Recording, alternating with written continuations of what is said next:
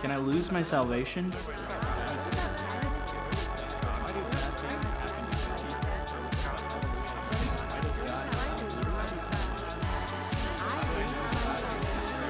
Where was God during the Holocaust?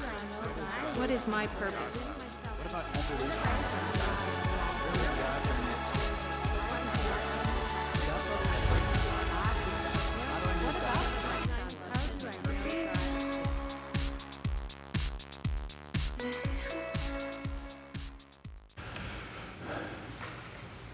Okay, so uh, we're in the middle of a series. It's called You Asked, which simply means you had the chance to design and decide what we were going to talk about for uh, the next four or five weeks together. So, uh, in the midst of that, the question that we're going to tackle today, because you asked, is hey, what do I do if somebody in authority in my life, someone who's the boss of me, someone who's the parent of me, some, someone who's in charge of me, asks me to do something that is just obviously wrong? What do you do in a moment like that?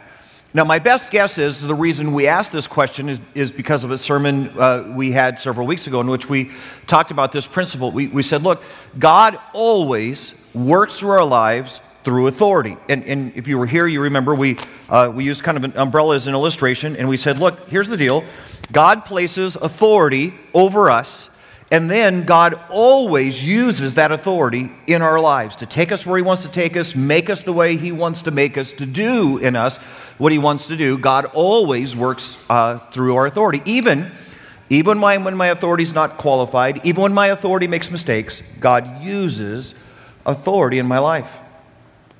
Matter of fact, if, if you're here and you're still struggling with that, you want to read Romans chapter 13. It's just crystal clear. God says, Look, I use authority, I work through authority in your life, even, you ready? Even lousy authority in your life. Now, let's just be honest. If you and I were to pause a moment and think back at the things which brought us the greatest regret, the moments that you and I would look back and go, boy, I, I, if I could have a do over, that's the moment in my life I'd like a do over. Isn't it true that almost, almost every one of those moments came in a moment when I stepped out from under God given authority? See, see, isn't it true that, that in that moment you and I said, Look, I know what the Bible says. I know, I know, I know, but God doesn't understand, and Scripture is a little irrelevant, and it was written 2,000 years ago, and it didn't understand what was going on with me and my boyfriend, and, and so. You know, my parents said, Look, don't, don't, don't, whatever, don't do that. Don't do that. And I was 16 and I was smarter than my parents, and I said, Look, isn't it true that some of the deepest regrets, some of the are moments in which I just thought my authority was wrong, I thought my authority was mistaken, and I just stepped out from under God placed, God given authority. But that brings us then today to an interesting question, the question you asked, which is simply this What do I do in the moment when my authority, God given authority, what do I do in my authority, asks me to do something that's clearly against God? It's clearly wrong because in that moment, I'm going to know when. I mean, in, in, that moment, if I obey my authority, then I have to disobey God. I'd violate Scripture. But if I obey God, then I would be disobeying my authority. It's a great question. And the answer is going to come to us in a remarkable story in the book of Daniel. Because here's the deal Daniel, and some of you know a little bit about his life, but Daniel is a guy who's going to navigate exactly this issue. Exactly this moment is what's going to happen in the life of Daniel. And here's the thing, and here's why this story is so powerful, and here's why you and I should be changed by this story today. Because I don't care, I don't, no matter how bad your authority is, your authority is not as bad as the authority that was in Daniel's life. No, no, matter how inappropriate they are, you know, you may go, look, I, I, don't even know why that person's my supervisor. I mean, they, how in the world did they get that promotion? I, I don't know why God gave me them for parents because I'm telling you, they are the worst parents ever. No, they're not. Just the second worst. No, but no matter how inappropriate, no matter how bad, you just need to know your authority will be more inappropriate or bad than Daniel's authority. And, and, and here's the deal. And, and, and no matter how much was at stake, no matter how big the odds were in the moment when you had to decide, the odds will never be bigger than what the odds were with Daniel. And no matter how much pressure you felt in that moment, and no, no, matter, no matter what you thought, your pressure will never be greater than the pressure Daniel has from his authority. And in this moment, he's going to do something completely unexpected, and, but in this moment, something remarkable is going to happen. And you ready for this? Because in this incredibly uncomfortable, unfair, horrible moment that authority imposes upon his life, he does what you and I need to do when authority is unfair and horrible and asks us to do the wrong thing. So grab your Bibles this morning, go with me to the book of Daniel. And here's, if you don't know exactly where Daniel is, if you'll just simply go to the middle of your Bible, chances are you're going to find either the book of Psalms or the book of Proverbs. Go to the right just a little bit, you're going to find this book of Daniel. Ezekiel, Daniel, you'll find this book. So while you're getting there, book of Daniel, let, let me give you a little bit of background that sets up this story for us. Daniel's a captive, he's a slave in Babylon. Here's how that came about Babylon at the, this time is the world's superpower. They, they are richer than, stronger than, more powerful than any other country in the entire world. Israel had been free, but the problem was Israel was envious of Babylon, and they thought, boy, if we just had as much wealth as they have, and as much power as they had, as much notoriety as they have, and so they began to want to be like the Babylonians. And in the process of wanting to be like the Babylonians, they began to reason to themselves and said, Well, look, you know, the Babylonians worship all these false gods, all these idols, and maybe, if that's working for them, maybe that would work for us. And Israel begins to get sucked into idol worship and the worship of false gods. And God just basically comes back and says, Look, if you like their gods so much, if, if that's where we're going with this, then We'll just let them be in charge of you, and you can worship their gods all you want. And God allows Babylon to come down and invade Israel and carry Israel off captive. You like their gods? Then worship their gods. They can be the bosses of you. And so now Israel is in slavery. Now, here's the thing the Babylonians were absolutely ingenious at this. And here's what they would do in order to take the cultures that they had conquered and make sure that the people they had conquered would never again revolt again, that they'd always stay within the Babylonian Empire. They would take the brightest and the best out of the lands that they conquered, the sons and the daughter of the people that they had just invaded, and they would elevate those sons and daughters to middle management in Babylon. So that if the Israelites or anyone else ever rebelled against them, they'd be rebelling against their own sons and daughters. They, they, they, they'd literally be fighting against their own children. Daniel is in, you ready? The middle management training session. Him and some of his friends have been taken off because they're the brightest and the best, or the sharpest of all of Israel, and now they're being Babylonianized. They're being taught how to be a great Babylonian, and they're going to do this for several years, and then they're going to put them in charge of their own people, as long as they're good Babylonians. And so they're in that process of helping him get there. And, and the first thing that happens, and it, it really, at first appearance, just looks really innocuous. I mean, big deal. They just decide to introduce to Daniel and his friends Babylonian food.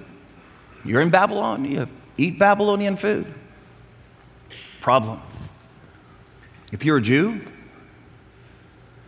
if you're a Jew, there are certain foods you're allowed to eat, and there's certain foods you're not allowed to eat and the way that the Babylonians prepare their food, there is nothing. There's nothing that they're putting before these young men that they're allowed to eat. And so suddenly they find themselves in a no win. If, if we eat the food that the Babylonians give, then we have violated God's law. But if we don't eat it, if we don't eat the food that these slave masters of ours, this authority that God has allowed in our lives. If we don't eat it, they'll kill us. Thanks a lot. Now, here's the interesting thing. In this moment, Daniel doesn't do what you and I would do. Because here, here's, what, here's what I would do I'd complain. See, I, would be, I'd be in prayer. I'd go, dude, that's what you call God when you're mad at him. Dude, How's this fair? I, I, get it. I get it that our people are under discipline. I, I, but I've been the faithful one. I've been doing the right thing. I, how is this? How is it that the first step in, how is it that the first thing that happens here puts me in a no win? I obey the Babylonians, I disobey you, I disobey the Babylonians, I die. Dude, that'd be my answer. Watch what Daniel does. Daniel chapter 1, starting in verse 8. But Daniel resolved not to defile himself with the royal food and the wine. And he asked the chief official for permission not to defile himself this way. Now, God had caused the official to show favor and sympathy for Daniel. But the official told Daniel, I'm, I'm afraid of my lord the king who has assigned your food and your drink. Why should, I, why should he see you looking worse than the other young men, your own age? The king would then have my head because of you. Daniel then said to the guard, whom the chief official had appointed over Daniel, Hananiah, Mishael, and Azariah. Now, here's the thing some of you that have been raised in church know the story. These young men, Hananiah, Mishael, and Azariah, we're going to call Shadrach, Meshach, and Abednego because the Babylonians are going to give them Babylonian names. Verse 12 Please test your servants for 10 days Give us, give us nothing but vegetables to eat and water to drink. Then compare our appearance with that of the young men who eat the royal food, and treat your servants in accordance with what you see. So he agreed to this and tested them for 10 days. Now, guys, this is, this is an interesting moment. Daniel sitting in a no win, and, and, and his response is an interesting, it's not what I would be inclined, it's not what you would be inclined to do. It's the appeal process. And here, here's what he does. First, you know, he doesn't rebuke. How easy in this moment for him to look and go, Look, you stinking Babylonian. You're putting, you're putting lousy, cruddy, non approved meat in front of me. And if, if, you, if you weren't such a heathen, you'd know better than to do this. See, and rebuke. Hey, guys, eh, you get that in your life, in my life, you and I are going to have supervisors who don't know God, don't, don't understand it. Maybe, maybe, they may even be Christian supervisors who aren't living for God. People who don't know God, can I just give a clue? People who don't know God live like people who don't know God. They're going to ask you and I to do things that are the things that people who don't know God are going to ask people to do. And they're going to behave in ways that people who don't understand Scripture and don't, it's just what they do. And the last thing they need in that moment, the last thing you and I need to do is take on, you heathen, and beat them up with our Christianity. And you and I, in that moment, don't need to be surprised that people who don't know God, don't understand Scripture, are, are they're going to live and behave and make decisions that don't look like they know God and understand Scriptures. That's what's going to happen. Second thing Daniel does, he defines the goal. You, you get in the story, what the Babylonians are trying to do is just make these guys healthy. They're, they're actually giving them the best portions of meat in the kingdom. They're, they're, they're saying, hey, we're going we're gonna fill you guys out. We're going to beef you guys up. This is just about making you guys healthy. There's, there's nothing wrong with the goal. The only problem is the method. The method that they're doing is something that Daniel can't be part of. He can't join the method. This is the guy who works at a car lot. And his boss comes to him and says, Hey, we got to sell more cars. So here's the deal. We've worked this whole plan out. Uh, we're going to show them false invoices and, and, and we're, we're going to lie a little bit about what we paid and we're going to make everybody think they're getting a better deal than they're really getting. And it's a little dishonest, but we're going to sell more cars. Nothing wrong with selling cars. But you and I can't lie. It's the method that's the problem. This is the sales guy who the client's coming in from out of town and the manager comes and says, Look, uh, everybody knows about this client that he likes going to the gentleman's club, so guess who gets to take him this Friday night? And you and I, in the moment, go, I can't do that. I'm a Christian. And, and, and, the, and the answer is, at the end of the day, there's nothing wrong with it. The goal is just to have the client buy the product. It's the method that's the problem. David's response. David simply comes back and says, hey, what, if, what, if, what if we put this to a test? So, no, no, here's, here's the deal.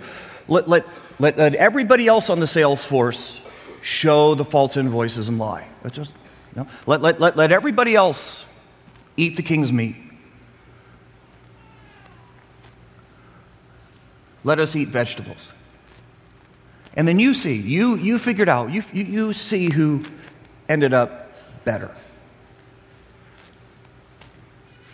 This is that salesman who says, let's just, let's just take the month of, the, of March and, and let everybody else sell the cars your way. I'll sell the cars telling the truth. Let's see who your best salesman is at the end of March. I, look, look, I, I, can't take him, I can't take him to the gentleman's club. I was thinking Denny's. And uh, let, let's just see if I get the deal. Let's just, let's just, I know, I know. Let's just see if I get the deal. Now, guys, here, here's what you need to get in the moment of this test as, as Daniel proposes this. Daniel is not a vegetarian. Daniel's not sitting here going, no, no, no, I just believe I've come up with a better dietary plan. That's not what's going on. That is not what's going on.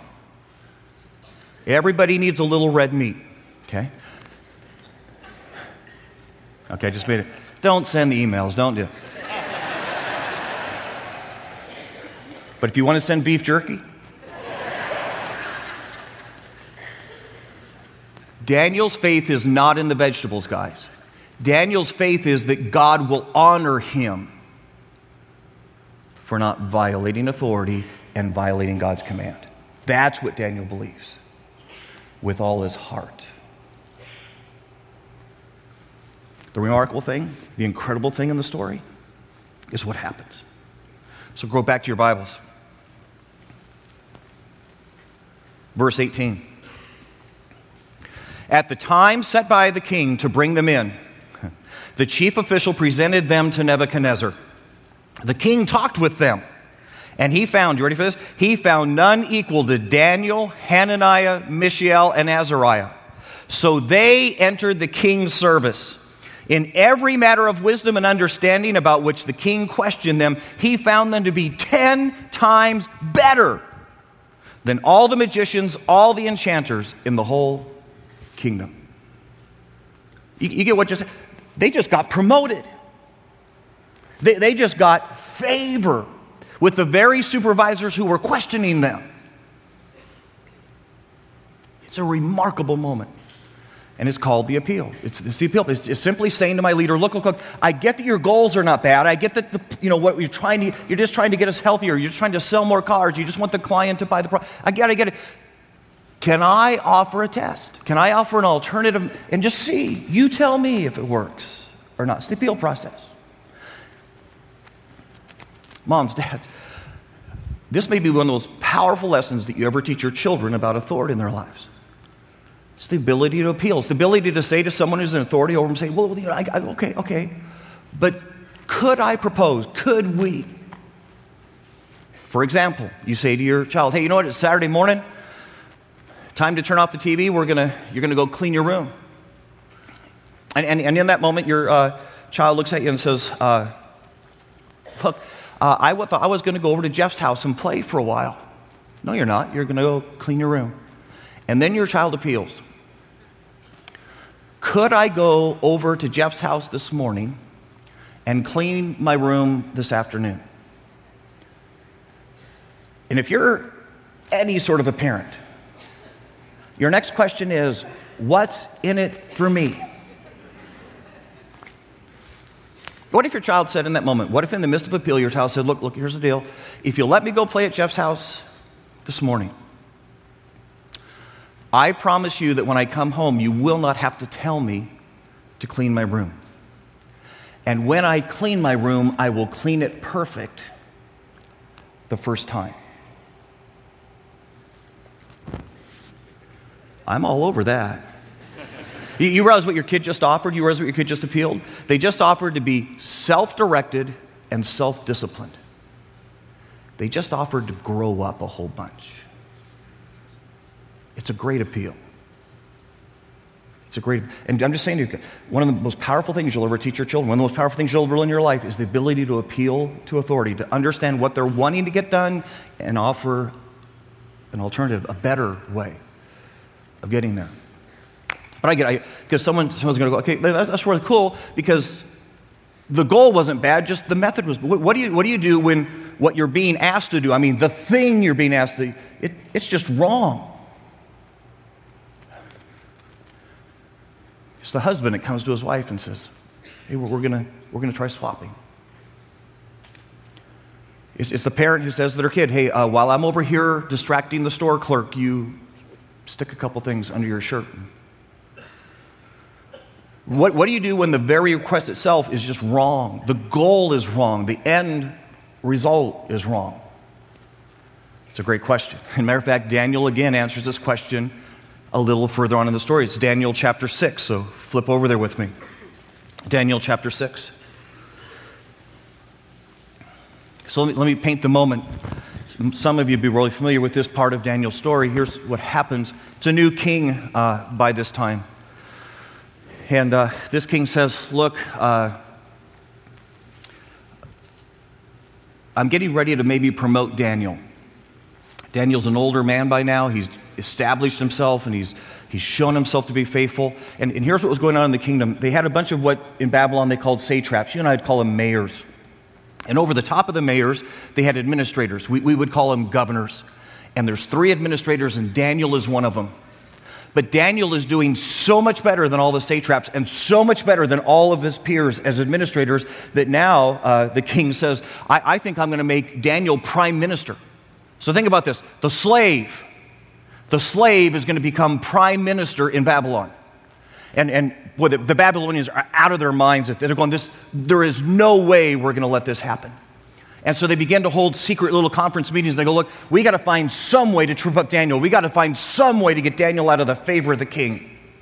And they think and they think and they think and they go, we'll, we'll never be able to do it. This guy does what's right every time. He tells the truth.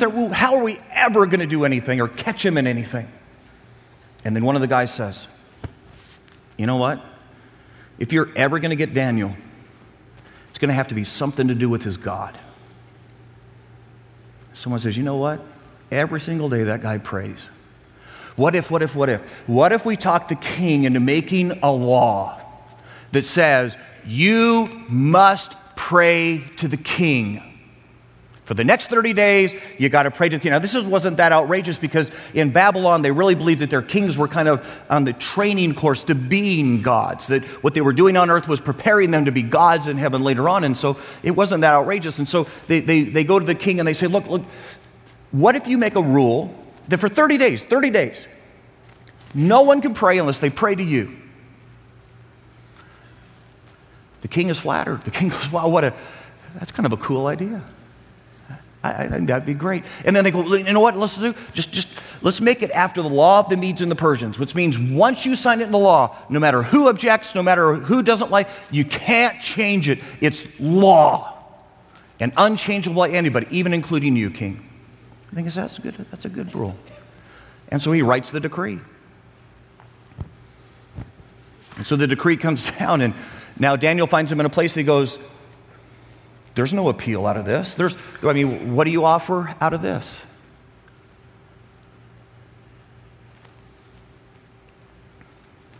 It's interesting because Scripture then tells us in that moment, when there is no way out, when he's stuck, what Daniel does next. It's, it's chapter 6, verse 10. Here's what it says. And now, when Daniel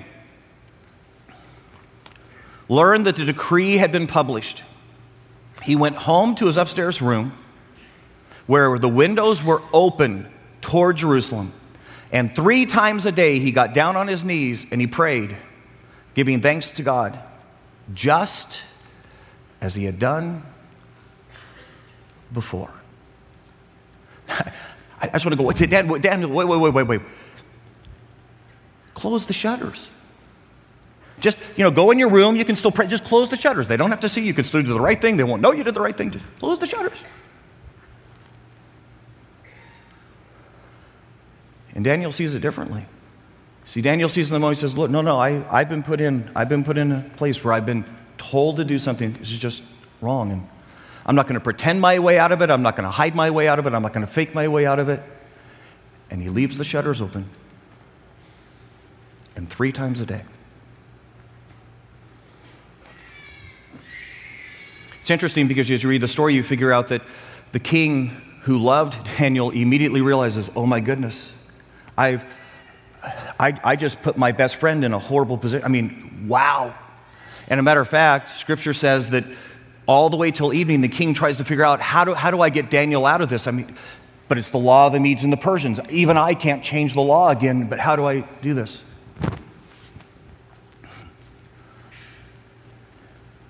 And finally, he realizes he, he can't. He calls Daniel in front of him. He says, Daniel, I made this law. I wasn't thinking. I, I didn't even think about you in the moment. And I, anyone who doesn't pray and to me, and you didn't pray to me, you prayed to your God, and has to go to the lion's den. Man, wouldn't you in that moment, wouldn't you just want to look at your supervisor and go, Are you kidding me? for your own ego, I mean, uh, for your, you didn't even think before you made this rule. You didn't even consider what you were doing, and now you've put me in jeopardy. And I've done nothing but be a great servant. I mean, if there was ever a moment you just want to lash out to the authority,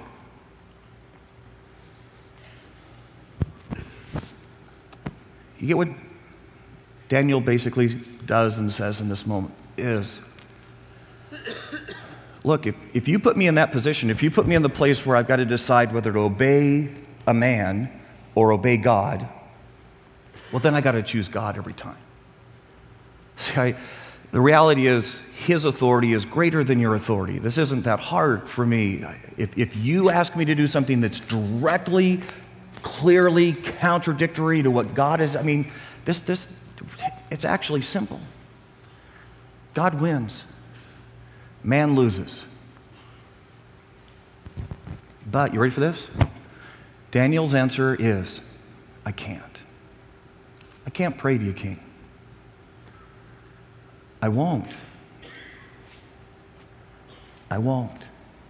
But I'm not going to cry. I'm not going to complain. I'm not going to pout. I'm not. And honestly, King, you, you just need to do what you need to do next. Whatever that is. Guys, this is a huge moment. Because if you and I ever find ourselves in this moment, when somebody in authority over us has asked us to do something that is completely against what God's word says and what we're supposed to do, our answer is to be Daniel's answer is to go, look, this isn't hard for me. God said, and God is bigger, and God is, and, and I, I just choose to believe God. But here's the deal I'm not going to yell at my parents, I'm not going to scream at my supervisor, I'm not going to curse out my husband. I'm, I'm simply going to do what I've done all the way till now. I'm going to honor God. And my answer is, I can't. I can't do what you've asked me to do. I won't do what you've asked me to do. And you can do whatever you need to do next. And if it means you won't be my friend anymore, then if it means you're going to demote me, it means you're going to fire me. If it means you're going to file divorce papers, I, can't. I won't. and you can do whatever you think you need to do next. Hmm. Why would God do that? I mean, guys, come on. Unfair, this is unfair with a capital U. Why would God allow his child to be in this? I mean, Daniel up until now has done everything right. It, it's clearly, it's clearly completely, uh, why? Why would God allow it to get to this moment? Here's a couple of things for you to consider. God allows sometimes for authority to get completely unreasonable, completely out of balance in our lives because He's God's ready.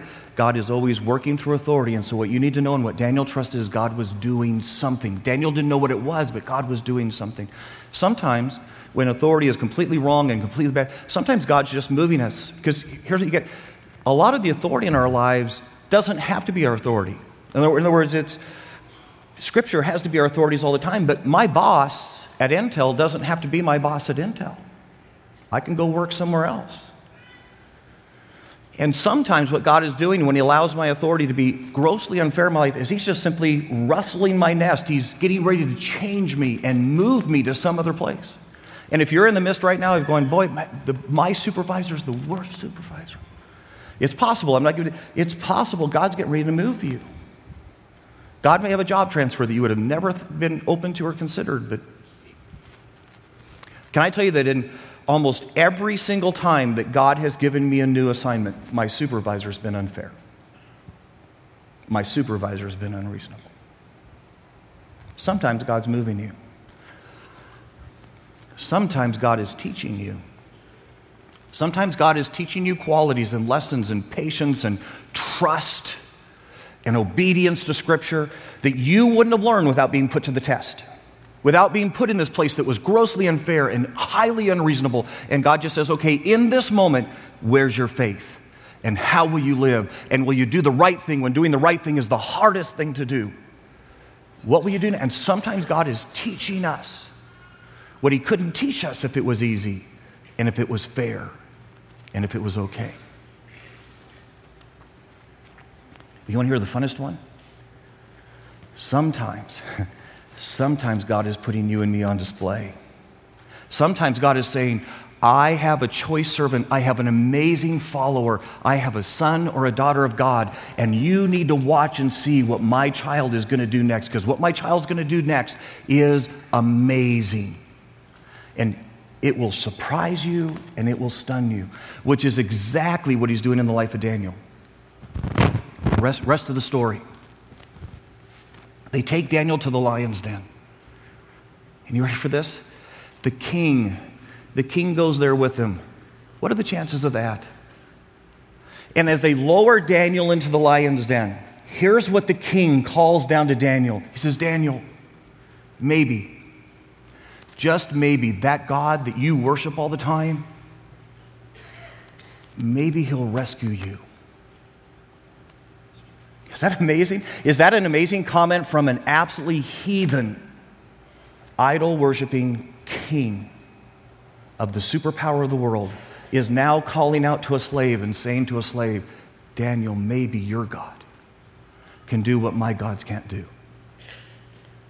The Bible tells us that all night long the king sits there just stewing. The king can't sleep. He won't eat. He won't take entertainment. He does all night. And at the first crack of dawn, at the first moment that the sun comes up, the king runs back to the lion's den. They roll the stone away. And you ready for this? And the king calls down into the lion's den because back in those days it was probably sealed over and there's just a small hole at the top. And he calls down in the hole and he says, Daniel, Daniel, is there any chance that your God rescued you. And out of the quietness and out of the darkness comes the voice of Daniel My God, my God has spared me. See, sometimes, guys, guys, guys, sometimes God puts you and me in places of unbelievable unfairness, unbelievable wrongness, and asks us in that moment to simply say, Look, I, I can't. I won't. But do whatever you think you've got to do next to put us on display, to stick us right out there in front and cause the whole world to watch what we do next in that moment. Look what happens. Look what happens because Daniel was willing. It's verse 24. At the king's command, the men who had falsely accused Daniel were brought in and thrown into the lion's den along with their wives and their children. And before they reached the floor of the den, the lions overpowered them and crushed all their bones. Then King Darius wrote to all the peoples and nations and men of every language throughout the land May you prosper greatly.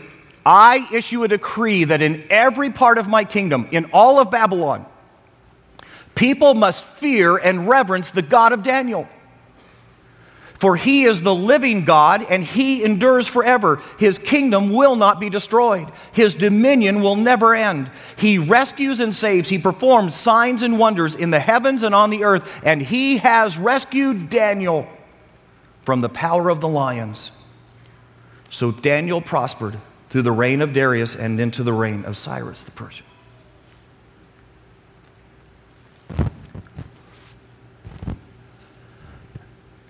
Did Darius just become a Christian?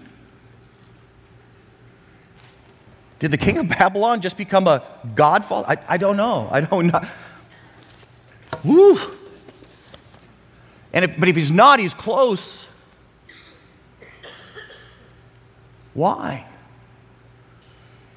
Because a slave under unjust authority, under, under authority, they'd say, I would have never chosen you, I would have never, that asked him to do something that was completely wrong and left him absolutely no way out.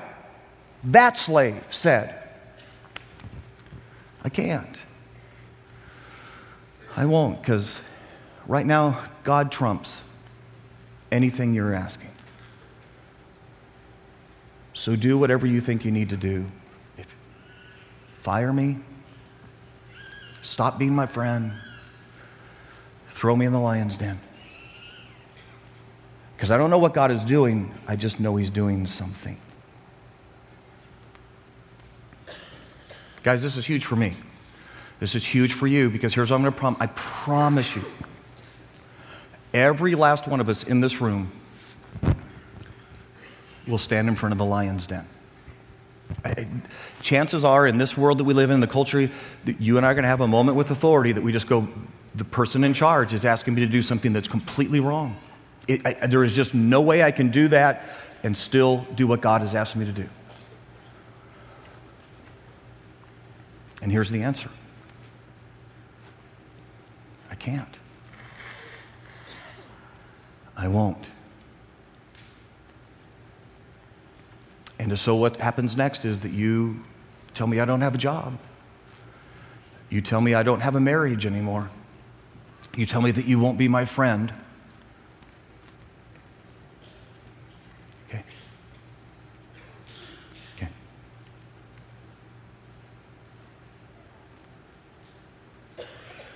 Let's bow our heads. Dear Lord Jesus, we, uh, we simply come before you. And God, this is hard. Because not only on the one side have we been asked to trust that people who are in authority in our lives, people who maybe don't deserve the position, and we can't understand how they got there. Sometimes ask us to do things that we just are pretty sure aren't the smartest thing to do. And yet you've asked in that moment for us to obey. And then, and then comes the moment they ask us to do something that's just wrong. And you've asked, you've said in that moment, don't do the wrong thing, don't do that, but be willing to take the punishment, be willing to take the spanking for saying no.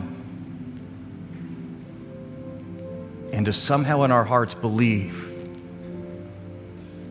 that you're bigger than, stronger than, smarter than my supervisor, my parents, my husband.